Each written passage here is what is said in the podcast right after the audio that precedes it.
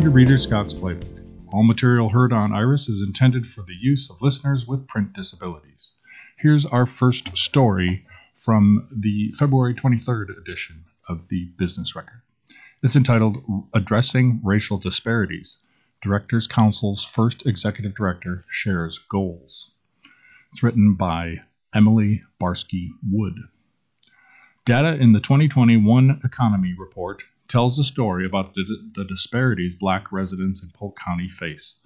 For example, in 2019, Des Moines was named the 10th best city for business and careers. However, there were only 36 black owned small businesses in Polk County that were registered with the Iowa Economic Development Authority at the time. Since the organization formed in 2004, the Directors Council has advocated for addressing barriers that lead to such disparities. Among its initiatives, the organization hosts the African American Leadership Academy and the One Economy Reports. Until July of last year, the organization was entirely led by volunteers, all of whom were equally successful and busy black CEOs and executive directors. In the summer, the organization brought on Jerica Marshall, to serve as its first executive director to continue the work on a day to day basis. We recently caught up with Marshall to learn more about her and the goals she has for the Directors Council. Tell me about your relationship with the Directors Council before you were named Executive Director. I actually was an African American Leadership Academy graduate. I was on the committee for the Black Urban Professionals, the networking group, I was kind of intertwined in quite a few of their different initiatives in different ways. When you came on as the executive director after the nonprofit had previously been run solely by volunteers, what changed with the organization? This year, the 20th is the 20th anniversary for the Directors Council, so we're excited about what this year will bring. But it's totally different. We were completely board run before in a volunteer capacity, Everybody on my board is an executive director or CEO of another organization, which, of course, requires their focus.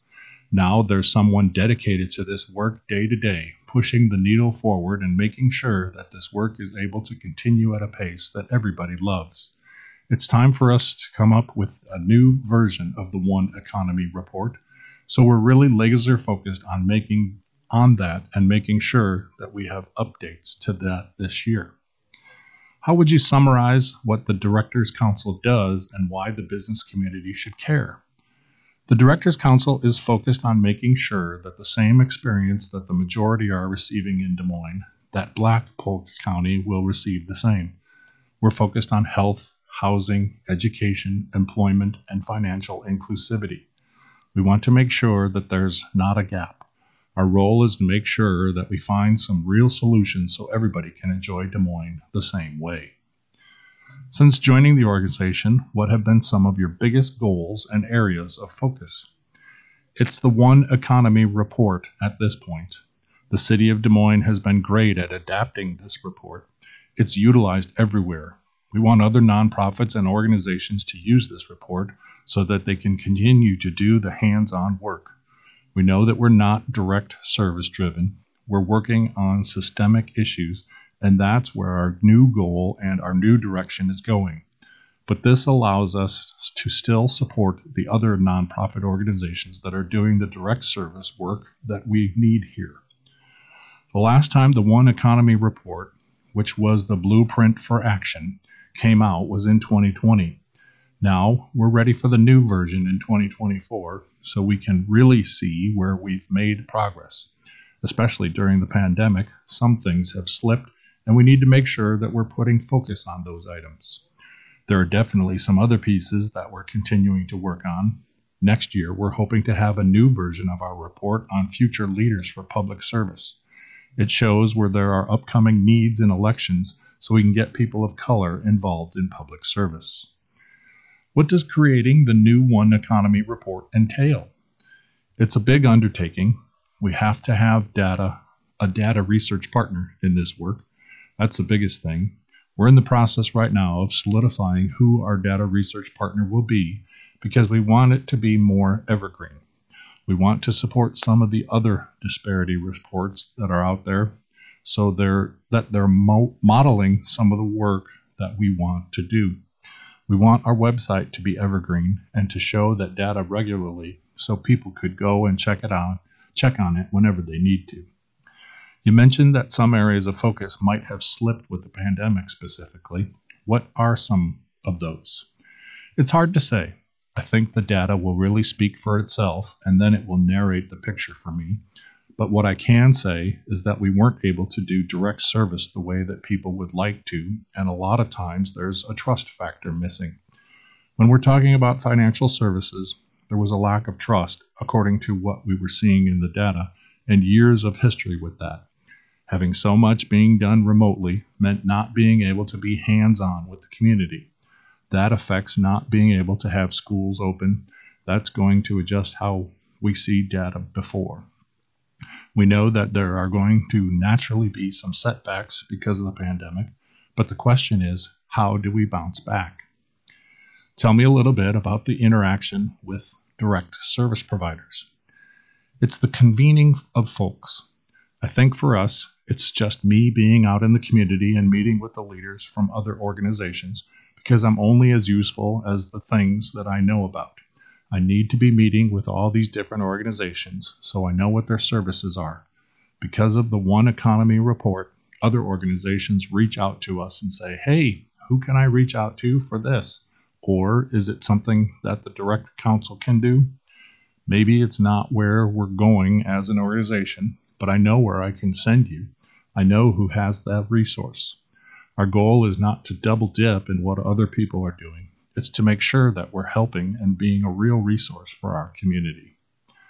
What were some of the things that specifically drew you to the role?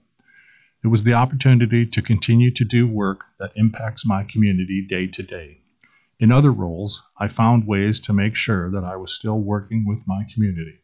When I worked at Wells Fargo, I was a part of their affinity groups and on the philanthropic side, making sure that we were providing funds and resources to the community. At the Greater Des Moines Partnership, I started off providing, uh, excuse me, I started off working on their events team and was an assistant with the farmers market. I looked at the farmers market and said, this doesn't match the community as a whole. The vendors that we're seeing here aren't mirroring our community. We partnered with organizations like Ladylike and started its incubator program to offer more vendor booths for small, black women owned businesses to be at the market.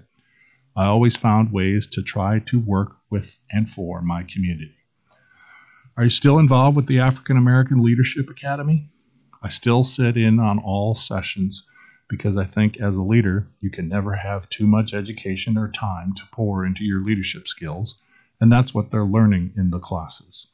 It's never a bad time to brush up. I meet with the cohort once a month.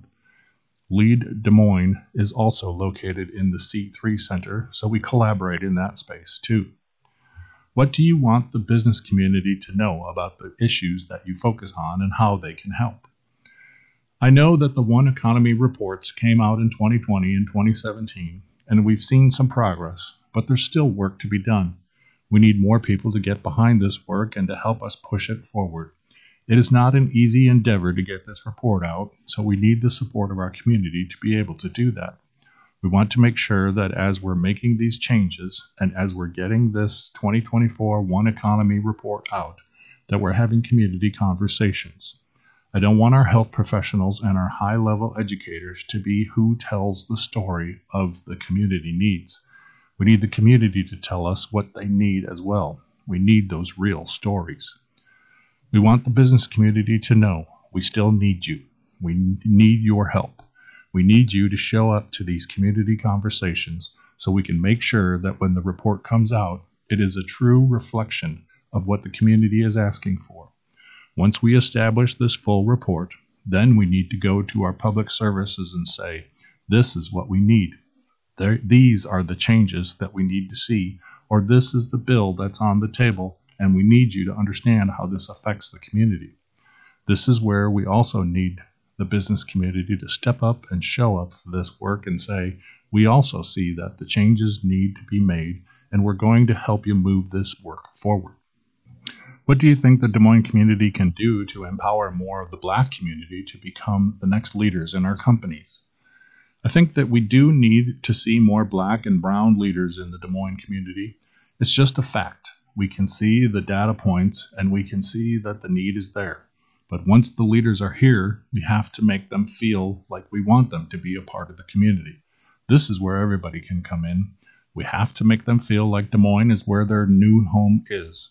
We need to make sure that they feel welcomed and that we can root them here so that way we keep these leaders.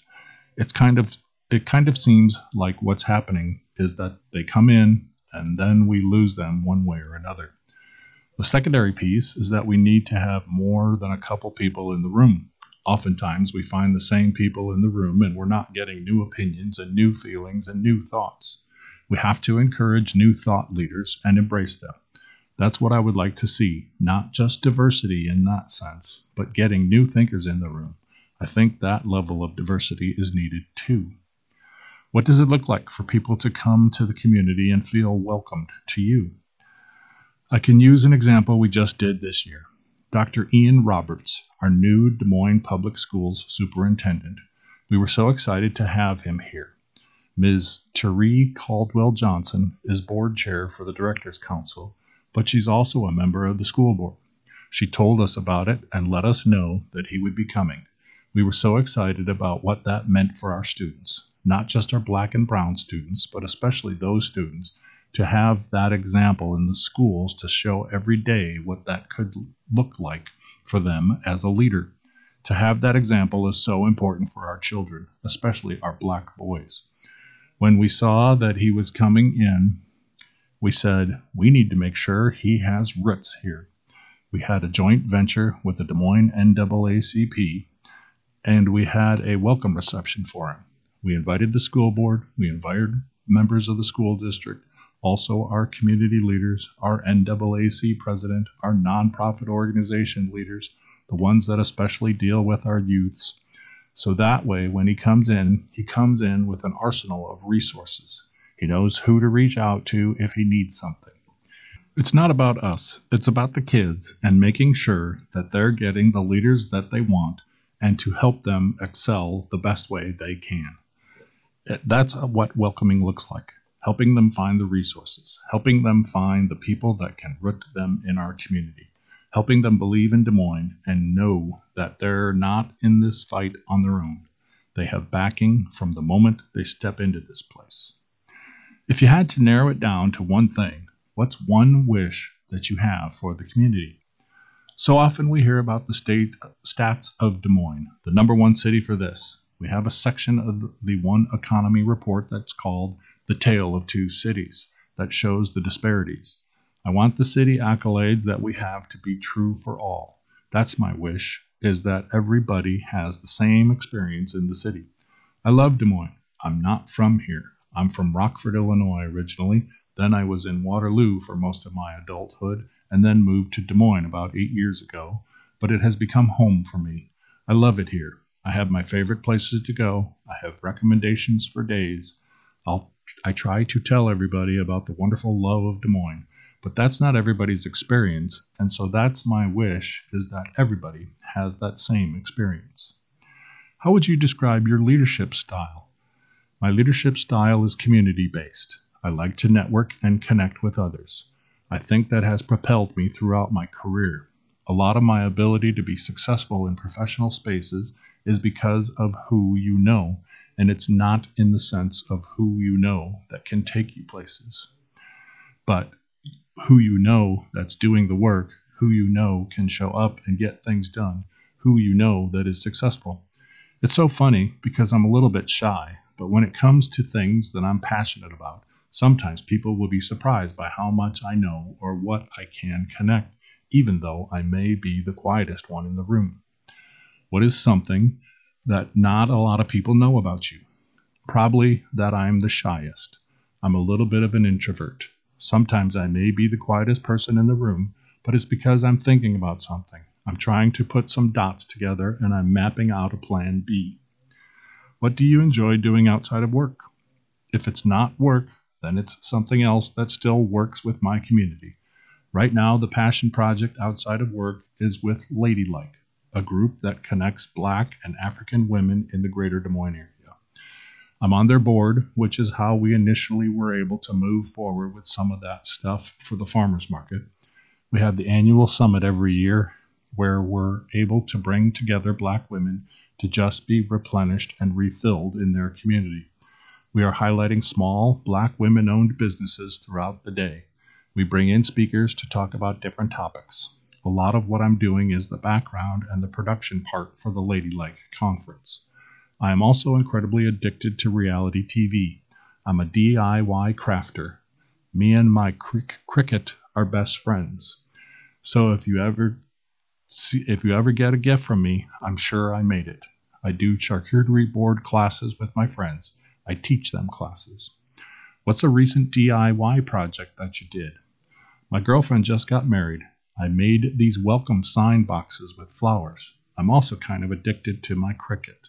So if I see something new, I'm going to try to make it. And at a glance, she's 34 years old, grew up in Rockford, Illinois, and started adult years in Waterloo. She has grandparents, aunts, and uncles in Waterloo. Her parents are in Rockford, Illinois, and a little brother in Des Moines. She has a bachelor's degree from Upper Iowa University and she's a board member for Ladylike Des Moines, an avid reality TV watcher, and a DIY crafter. Our next article is entitled Hy-Vee's Exemplar Care Deal Aims to Increase Access, Drive Down Costs with Direct Care Model. The merger expands the Midwest grocery chain into subscription primary care service. It's written by Kyle Heim. Hy-Vee Inc.'s merger with Exemplar Care Medical Clinics, completed in January, will be an entry point for the West Des Moines based grocery store into subscription based primary and urgent care health clinics. For Hy-Vee, the agreement allows it to continue to expand its footprint in the healthcare industry through joint ownership of medical clinic company Exemplar Care, whose headquarters are in Des Moines. The, crew, the new partnership opens the door for Hy-Vee into primary and urgent care with a model that focuses on personalized care and aims to increase access while also driving down costs for patients, Dr. Daniel Fick, Hy-Vee Chief Medical Officer, said. According to the Exemplar Care website, the membership cost for adults 19 and older is $89 per month, but $75 for people age 65 and older with Medicare. $69 per month for spouses, $29 per month for children and dependents up to age 26, and $216 for a family consisting of two adults and two or more children slash dependents. The model for this type of primary care is a direct primary care model, so that is, you pay a membership fee every month, and that entitles you to use the clinic as often as you'd like, Fick said. You have a provider, and you can see them as much or as little as you need. It's not based on your health insurance. Many people have it in addition to their health insurance. It allows you to come in and be seen without all the complications of insurance. As part of the agreement, Exemplar Care Medical Clinics will be renamed Hy-Vee Health Exemplar Care, offering direct primary care and 24 7 urgent care where available. Fick said the chain Change in the name will take effect in the coming months. Fick and Exemplar Care's leadership team, including founder and physician John Vanderveer, will manage the clinics. In addition to the membership with Hy-Vee Health Exemplar Care, we also have urgent care, Fick said. Our members can use the urgent care visit for free, so in addition, 24 7, as much as you need to come in for an urgent care issue, you can come in there. We do procedures, we have an x ray machine, we can do lab work, and that's all free for the membership. And the good news is, from the urgent care side, that particular part of it, you can also use insurance if you're not a member, but you need to use the urgent care. Exemplar Care's two clinics are located in West Des Moines and Ankeny, with a third ready to debut in Bondurant. Hy-Vee has more than 285 locations across eight Midwestern states Iowa, Illinois, Missouri, Kansas, Nebraska, South Dakota, Minnesota, and Wisconsin. We actually received keys today for the Bondurant site, so in a week or so it should be up and running, Vanderveer said February the 12th. Less than a month after reaching the agreement with Hy-Vee, Vanderveer said he was in Omaha exploring potential sites for more clinics. One of the most exciting things from the exemplar care side and going into this partnership was being able to grow our footprint with our model of care, which is focused on price transparency, affordability, access, and convenience, Vanderveer said. Hy-Vee, being in a much larger geography, gives us an opportunity to grow into that footprint and bring our model into those markets, he said. Some of the markets already have similar type things, but we just do things a little bit differently. Vanderveer said initially that they're looking at potential sites in Kansas City, Omaha, and a couple of other spots in Iowa, just in the general Hy-Vee footprint. Existing retailers establishing and expanding their presence in healthcare industry markets is a growing trend. Federal Bureau of Economic Analysis data released in September of 2023 showed that healthcare spending in the U.S. rose in 2022 to more than $4.3 trillion. Within the last two years, CVS acquired Oak Street Health, a senior care primary care provider, and health tech company Signify Health in deals totaling nearly $19 billion, according to CVS Health news releases. The Associated Press reported in February 2023 that Amazon closed on a $3.9 billion buyout of primary care startup One Medical, and Walgreens Village MD announced in January 2023 that it completed its sale of Summit Health City MD for $8.9 billion. Hy-Vee's presence in the healthcare industry spans more than 50 years, according to the company's website. The retailer operates in more than 275 pharmacies across the Midwest. It formed its own pharmacy benefit manager, Vivid Clear RX, in an attempt to combat rising drug prices in 2020 and started a low cost telehealth and online pharmacy provider called Redbox RX. Just like many places, I think you're going to see continuing consolidation of healthcare into smaller groups, smaller numbers, but part of much larger groups, Fick said. I think you'll see independent primary care probably moving to the way of more ownership of larger systems and larger groups. I think Iowa in general, like much of rural America, continues to have challenges in both primary care and specialist recruitment. The grocery store chain also opened Hy-Vee Health Infusion Care Centers last year in West Des Moines and Chicago to provide infusion therapy to patients with chronic conditions.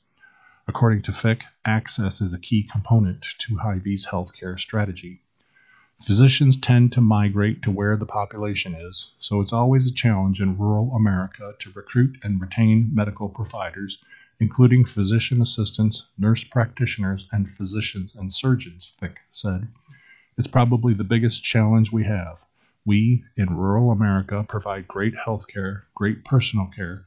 It's just a challenge to sometimes fill those spots and locations. Now we come to an article entitled Valair Ballroom in West Des Moines reopens on Sunday. Nearly $15 million in renovations completed at historic venue. This is written by Kathy A. Bolton. Sam Summers is returning to his local music promotion roots. On Sunday, Summers will reopen the historic Valair Ballroom in West Des Moines with a special sneak peek event. On February 29th, the band Greensky Bluegrass will headline the first concert at the venue since the completion of its nearly $15 million historical renovation. I used to book shows at the Valair when I was in college, said Summers, owner of First Fleet Concerts, a promotion company he started in the mid 2000s while attending Iowa State University. Those shows are what launched me into my full time business. The Valair is a pretty special place to me. Summers acquired the Val Air in January 2022, paying $1.9 million for the 8.5 acre parcel at 301 Ashworth Road in West Des Moines. He closed the venue in late 2022 for renovations. The ballroom, which has operated for nearly 85 years, was built in three phases. The venue's foundation was constructed around 1921 and originally was intended to be the floor of a multi level factory building according to an application to the National Register of Historic Places. The factory was not built for financial reasons. In 1939, Thomas Archer acquired the property and built a partially covered ballroom on top of the abandoned factory foundation, according to the application, which was completed by local architectural historian Alexa McDowell. The covered portion of the facility included a hardwood maple dance floor, a stage, a coat check room, bars, and restrooms. The open air portion of the ballroom had a polished concrete dance floor. Archer also owned and operated the Tromar Ballroom, a fully enclosed venue in downtown Des Moines. The Val Air was a seasonal ballroom operating only in the warm weather months. Ballrooms were prolific across the country and in Iowa during a time when there wasn't TV and social media, McDowell said. Ballrooms were a place for people to come and gather. It's how they learned about popular music, it's how they socialized. By the mid 1950s, interest in ballrooms began to wane, McDowell said. Movie theaters were gaining in popularity, so were roller skating and bowling. Around 1955, Archer enclosed the Val Air and converted the Tromar to an indoor roller skating rink. Des Moines' only other ballroom at the time was the Riviera at Riverview Park in North Des Moines. Both the Tromar and Riviera were destroyed in fires, the Tromar in 1963, the Riviera in 1980. Communities started losing interest in these venues, and a lot of them went away, McDowell said. Over the years, ballrooms have been converted to other uses such as wedding venues and event centers. The Valair, whose interior was redone in 1961 after a fire, was for sale for over six years before Summers acquired it. Restoration of the historic structure required patience and perseverance, he said. The Valair, which was placed on the National Register of Historic Places in the fall of 2022, received a $3.2 million in historic tax credits from the state of Iowa and up to $1.18 million in property tax rebates from the city of West Des Moines. The project also received $1 million from Destination Iowa funds. If you don't have those funding streams, the project doesn't pencil out financially, said Summers, a co owner of Wooly's, a live music venue, and Updown, an arcade bar, both in Des Moines East Village. Summers is also the founder of Hinterland Music Festival in St. Charles. The cheaper option would have been to tear it down and build something else. I'm not saying it would have wound up on the chopping block because it's pretty important building. But somebody needed to step up and I was ready to do it.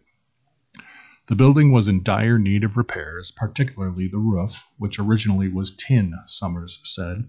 A thin, deteriorated layer of insulation was between the ceiling and roof. What was here before actually wasn't rated high enough for a heavy snow, Summers said. The roof also didn't keep loud music inside the venue. Between the Val Air's new roof and ceiling, layers of a rock like material and dense insulation were installed. The materials keep loud music inside the venue, but also help keep it cool during Iowa's hot and humid summer months, Summers said. Because it got so hot in here, the former owners would open the doors and the sound would get out and disturb the surrounding neighbors, Summers said. Other improvements include upgrades to the heating and cooling systems and sound system, a new 4 foot 6 inch stage was added on the west side of the venue. The roof over the original stage was removed and a box like structure installed above the stage, providing more room to hang speakers, lights, and other equipment. Also, the ballroom's original 72 foot by 140 foot maple dance floor was refurbished. Some of the venue's original light fixtures were cleaned and fitted with LED lighting. Restrooms were expanded and new carpet installed. Walls were painted a mint green, a color that had been used in the Val Air's early days. Light pink formica countertops in the bar and concession areas. We found some green paint when stripping the walls, so we decided to go with the green palette, Summers said. Summers hopes to host at least 100 events a year at the Val Air, which holds up to 2,500 guests. To date, 27 concerts have been booked. The venue can be rented for such things as weddings, high school dances, and other events, he said. Once the Val Air is operating smoothly, Summers will focus on completing improvements to the venue's lower level that is being converted to a restaurant and bar. There used to be just dirt and standing water down here, Summers said. Concrete flooring has been added to areas that were just dirt. An entrance has been added for people with disabilities. Plumbing has been installed for an L shaped bar and full kitchen. Electrical wiring has also been installed. Back in the day, this used to be a speakeasy, Summers said. According to the application to the National Register of Historic Places, an injunction was filed in the mid 1940s against Archer and his company for the illegal sale of intoxicating liquor in a place known as Club 100 that was in the building's lower level. We're not going to call it a speakeasy, but it will be that vibe, said Summers, who estimated the restaurant and bar could open by late fall. You're listening to this week's edition of the Business Record. Our thanks to the folks at Business Publications for providing a copy of the Business Record to Iris so that we can read it for you. If you have any comments on this or any other Iris program, give us a call at area code 515 243 6833. Now back to the Business Record. DMU President and CEO receives Distinguished Alumni Award. Des Moines University President and CEO Angela L. Walker Franklin received the Carl F. Kohrt Distinguished Alumni Award from her undergraduate alma mater, Furman University in Greenville, South Carolina. The Kohrt Award is presented in recognition of significant professional or personal accomplishments and for continued loyalty to Furman University. Franklin, who became Des Moines University's 15th president in 2011, was honored for nearly four decades of work in higher education and for accomplishments such as the university's move to a new campus in West Des Moines and the Purple and Proud campaign, which has raised more than $51 million. Next, 2024 40 Under 40 Alum of the Year, Mary Sellers. The Business Record is proud to announce Mary Sellers as the 2024 40 Under 40 Alum of the Year. Sellers serves as president of the United Way of Central Iowa. She was a member of the Business Record's 2001 40 Under 40 class as well as a 2014 Woman of Influence. This is Sellers' second stint leading the local arm of the United Way. She previously led the organization from 2012 to 2017 before she was recruited to lead as the United States President of United Way Worldwide. There, she led the U.S. network of 1,400 local United Ways, covering 85% of communities in the U.S., and she was responsible for $3.5 billion in fundraising revenue annually. Among the focuses of her leadership in the role she established United Way's role as a partner in responding to communities in crisis following both man made and natural disasters, resulting in raising over $100 million in its first year. She holds a bachelor's degree in public relations from the University of Florida, an MBA from the University of Iowa Tippie College of Business, and has obtained executive education from Harvard University Graduate School of Business, among other education credit credentials. In 2019, she was named the University of Florida College of Journalism and Communications Hall of Fame. She has volunteered and been appointed to serve on numerous leadership committees throughout her career, including with Future Ready Iowa and the National Science Foundation, just to name a few. Greiner Construction promotes Des Moines based Josh Miltenberg to COO. Greiner Construction, a full service construction company with 110 employees across Des Moines and Minneapolis, has announced Josh Miltenberger as the company's new Chief Operating Officer. Miltenberger, who formerly served as construction executive at Greiner, leads the company's Des Moines and Minneapolis operations.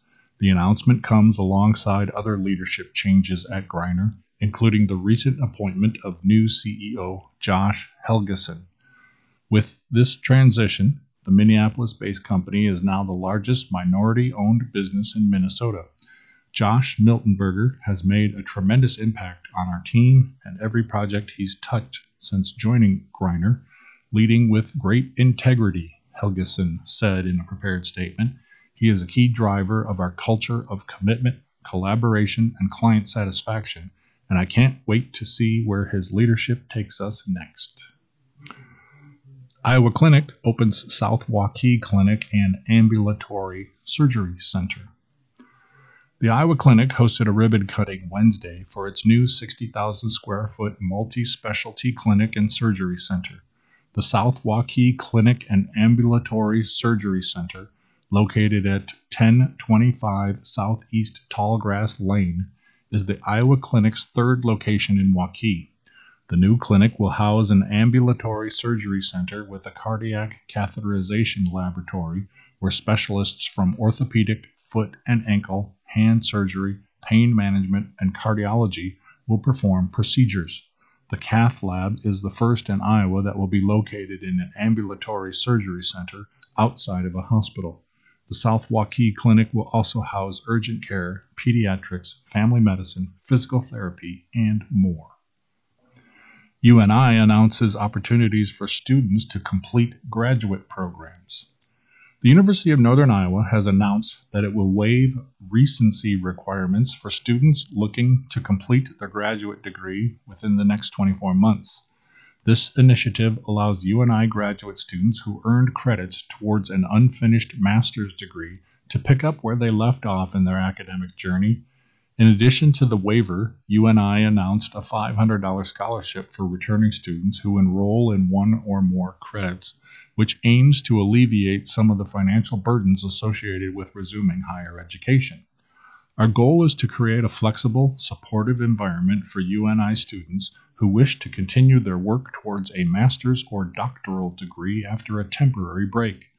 We understand that life circumstances can change and we want to make it as easy as possible for students to re engage with their studies, said Stephanie Huffman, Dean of the College of Graduate Research and Online Education. Next, we have an article entitled Lead DSM is accepting nominations for the next Great Greater Des Moines Leadership Institute class. The Greater Des Moines Leadership Institute is accepting nominations for its 2024 2025 class. Participants will join a nine month curriculum that prepares leaders from across Greater Des Moines to be stewards for the community's future. Nominees who have demonstrated sufficient community leadership experience will be invited to submit a formal application for consideration. Participants will be selected in June. Nominations for the program will be accepted until 11:59 p.m. on March the 11th. Interested individuals are invited to learn more about the program at a virtual information session on Thursday, February the 29th from noon to 1:30 p.m. Next up, registration now open for the 2024 Harkin Retirement Security Symposium. The Harkin Institute will host the 2024 Harkin Retirement Security Symposium on April the 30th at Drake University's Olmsted Center. One of the keynote speakers will be journalist Mark Miller, who is the author of Retirement Reboot Common Sense Strategies for Getting Back on Track. The theme of this year's symposium is Navigating the Journey to Financial Wellness, where attendees will discuss the challenges of retirement financial security. The event will also be live streamed for those who cannot attend in person. Now, here's the top five things to know. Number one, 2023 Iowa Business Hall of Fame inductees announced. The Greater Des Moines Community, or excuse me, the Greater Des Moines Committee announced February 12th that it will recognize Ray Cole Robert J. Denson, and Roger C. Underwood as the 2023 inductees to the Iowa Business Hall of Fame. The Iowa Business Hall of Fame honors the achievements of Iowans who have made outstanding contributions to the development and enhancement of Iowa's business climate. Cole retired in 2023 from Citadel Communications after 48 years, including 38 years as President and Chief Operating Officer. Denson is the fourth and longest serving president of Des Moines Area Community College. Underwood is an entrepreneur, investor, and philanthropist who founded Becker Underwood in 1982 in Ames. The inductees will be honored during the Greater Des Moines Committee's annual induction event on May the 1st at the Meadows Events and Conference Center in Altoona. Number two, Site plans for two Microsoft data centers at Ginger East approved. Site plans for two new data centers at Microsoft Corp's Ginger East campus were approved by the West Des Moines Planning and Zoning Commission last week. The two 245,000 square foot structures will be the third and fourth data centers built on the 124 acre campus at 1475 Southeast Moffett Lake Road. The campus can hold five data centers. The city is allowing Microsoft to plant shrubs in landscape islands in the parking lot rather than trees, a departure from standard requirements. A Microsoft representative previously had made the request, citing security concerns. Trees will be planted in buffer areas surrounding the site, according to information provided by the commission members. Number three, Baker Group opens Kansas City office. Baker Group, an Ankeny based design build contractor, announced the opening of a new office in Kansas City, Missouri. The new location is Baker Group's first office outside of Iowa, bringing its total locations to five.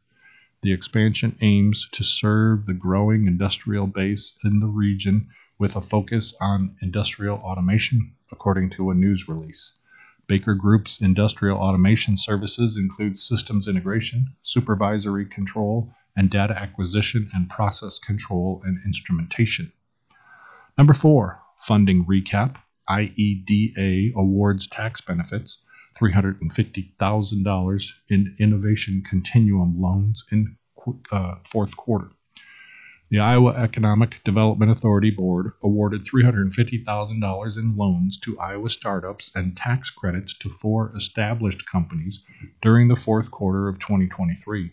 Startups can receive loans from IEDA through the agency's Innovation Continuum funds, as well as the State Small Business Credit Initiative.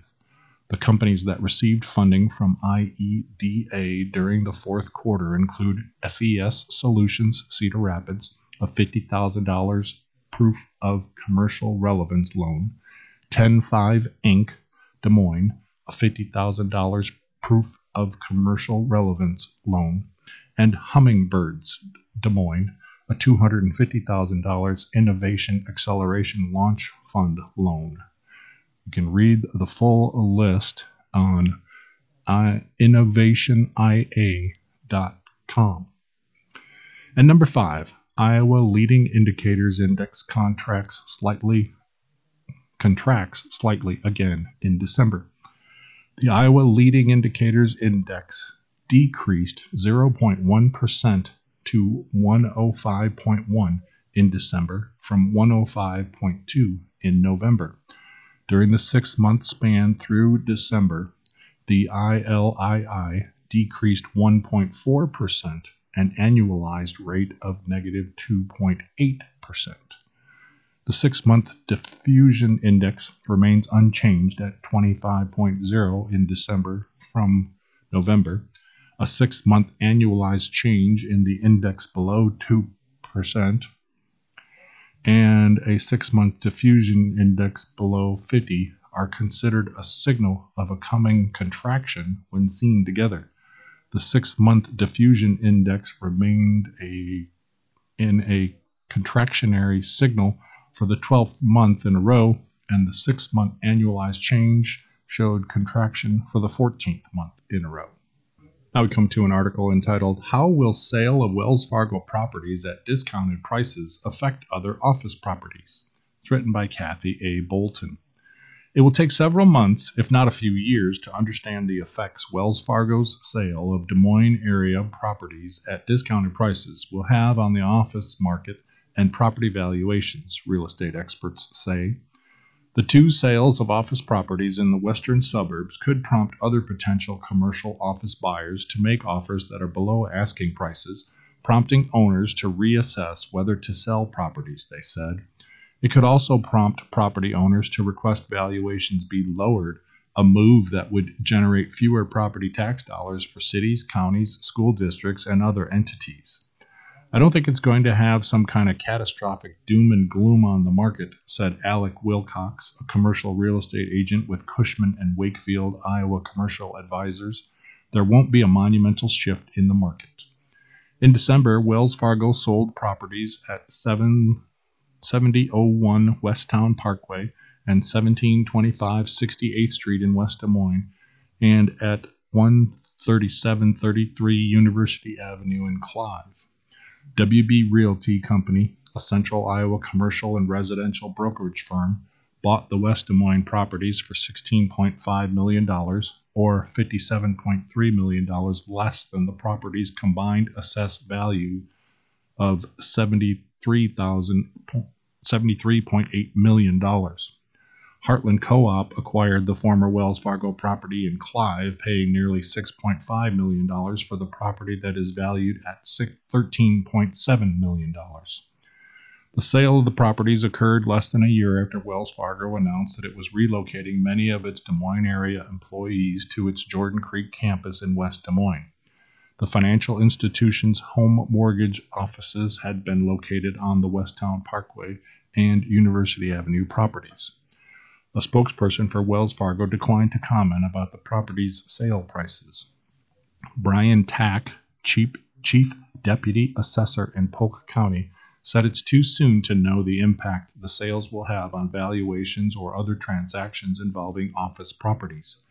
In the past year, four Des Moines area office properties have been sold for between 70 and $16 per square foot, Tack said.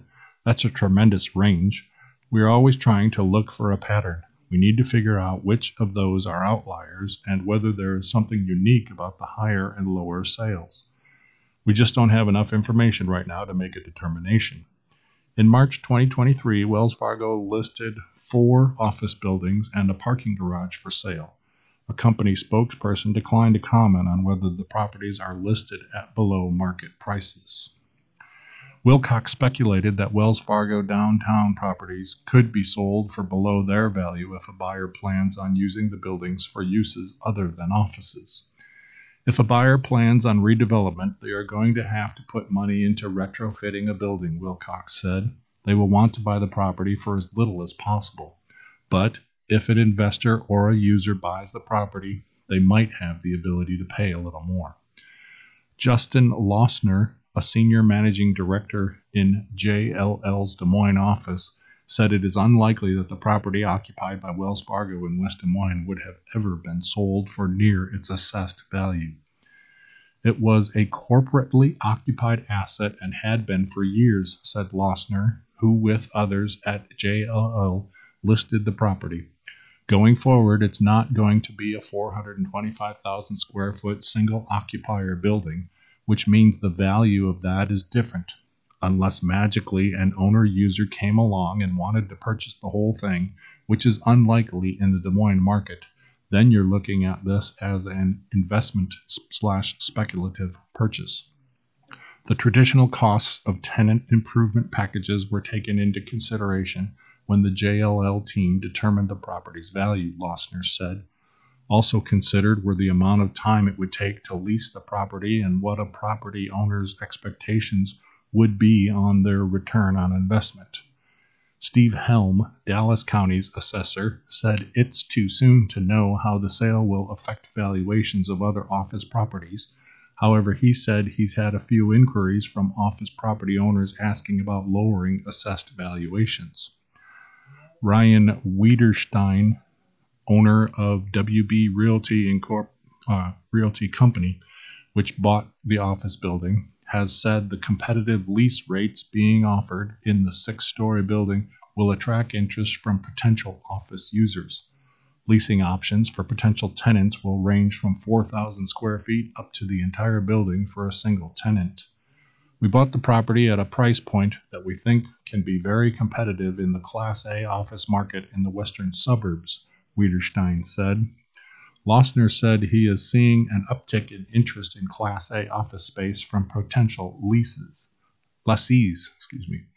If you're sitting on high quality Class A product, odds are that you're looking at multiple deals right now, Lossner said. If you're sitting on C quality space, you're probably still pretty cold.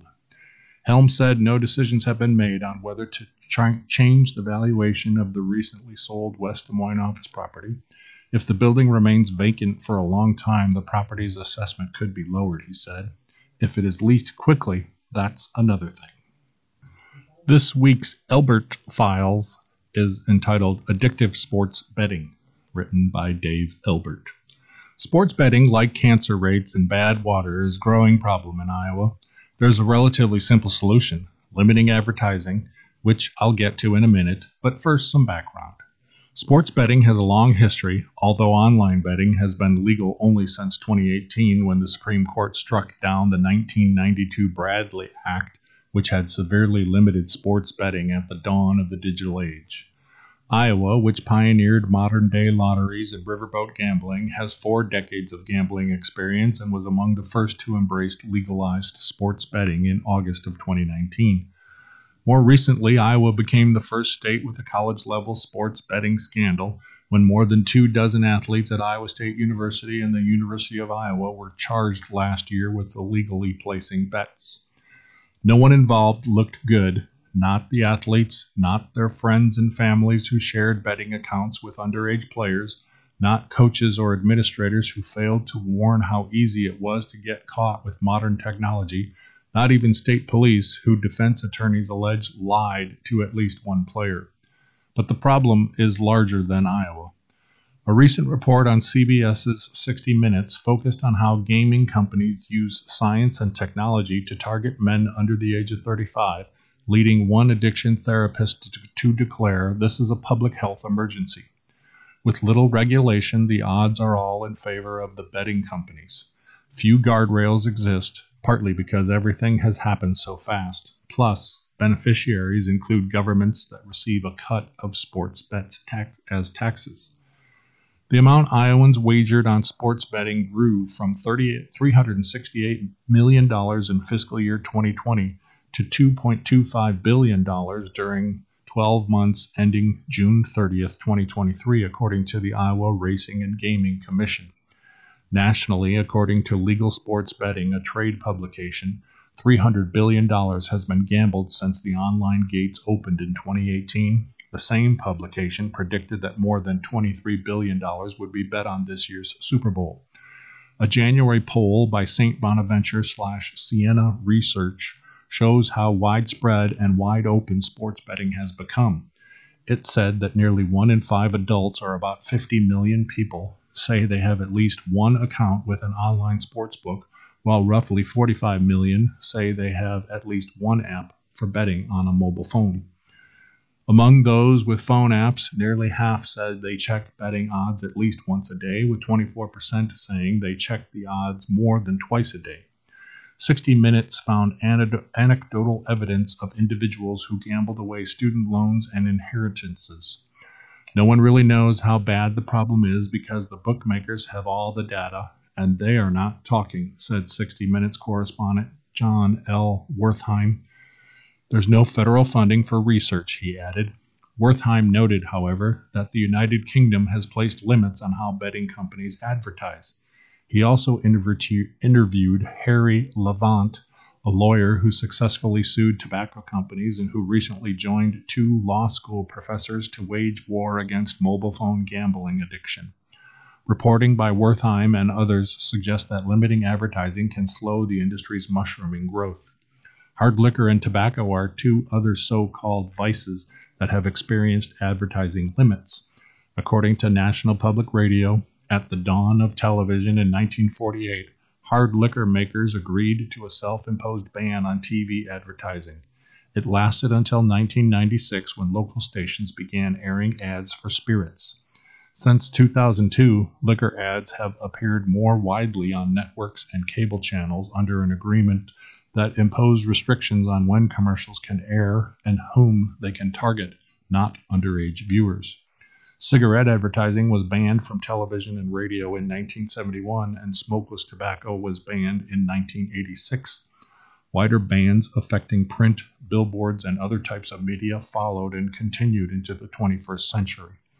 While limited advertising is one answer for addictive sports bettors, implementing it anytime soon in our current political atmosphere will be about as easy as solving Iowa's cancer or bad weather problems. Now, from the leader's spotlight, West Des Moines appoints new city attorney, deputy city attorney. Greta Truman, who has served as West Des Moines counsel and assistant city attorney since 2014, has been appointed city attorney by the city council. Truman, whose appointment was effective December 18th, replaces Richard Scieszinski, who retired in July after 22 years with the city. In a related move, the city the council also approved adding the position of deputy city attorney in the city's legal department. The council appointed Jessica Grove the, to the position effective December 18th. Catherine Tong joins Mom's Meals as chief commercial officer. Mom's Meals, a provider of home delivered meals for beneficiaries of Medicare and Medicaid, has appointed Catherine Tong to the newly created position of Chief Commercial Officer. Kyle Gamble, named Hubbell Realty's COO. Kyle Gamble, who joined Hubbell Realty Company in 1994 as a real estate broker, has been named the company's Chief Operating Officer.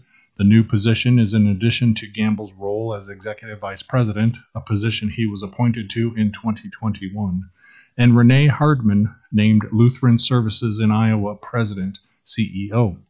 Lutheran Services in Iowa has appointed Renee Hardman as its new president and CEO effective January 23rd, the organization announced. That's all the time we have for today's reading of the business record. You've been listening to the business record on IRIS, the Iowa Radio Reading Information Service for the Blind and Print Handicapped. I'm your reader, Scott Splavik. Thanks for sharing your time with IRIS.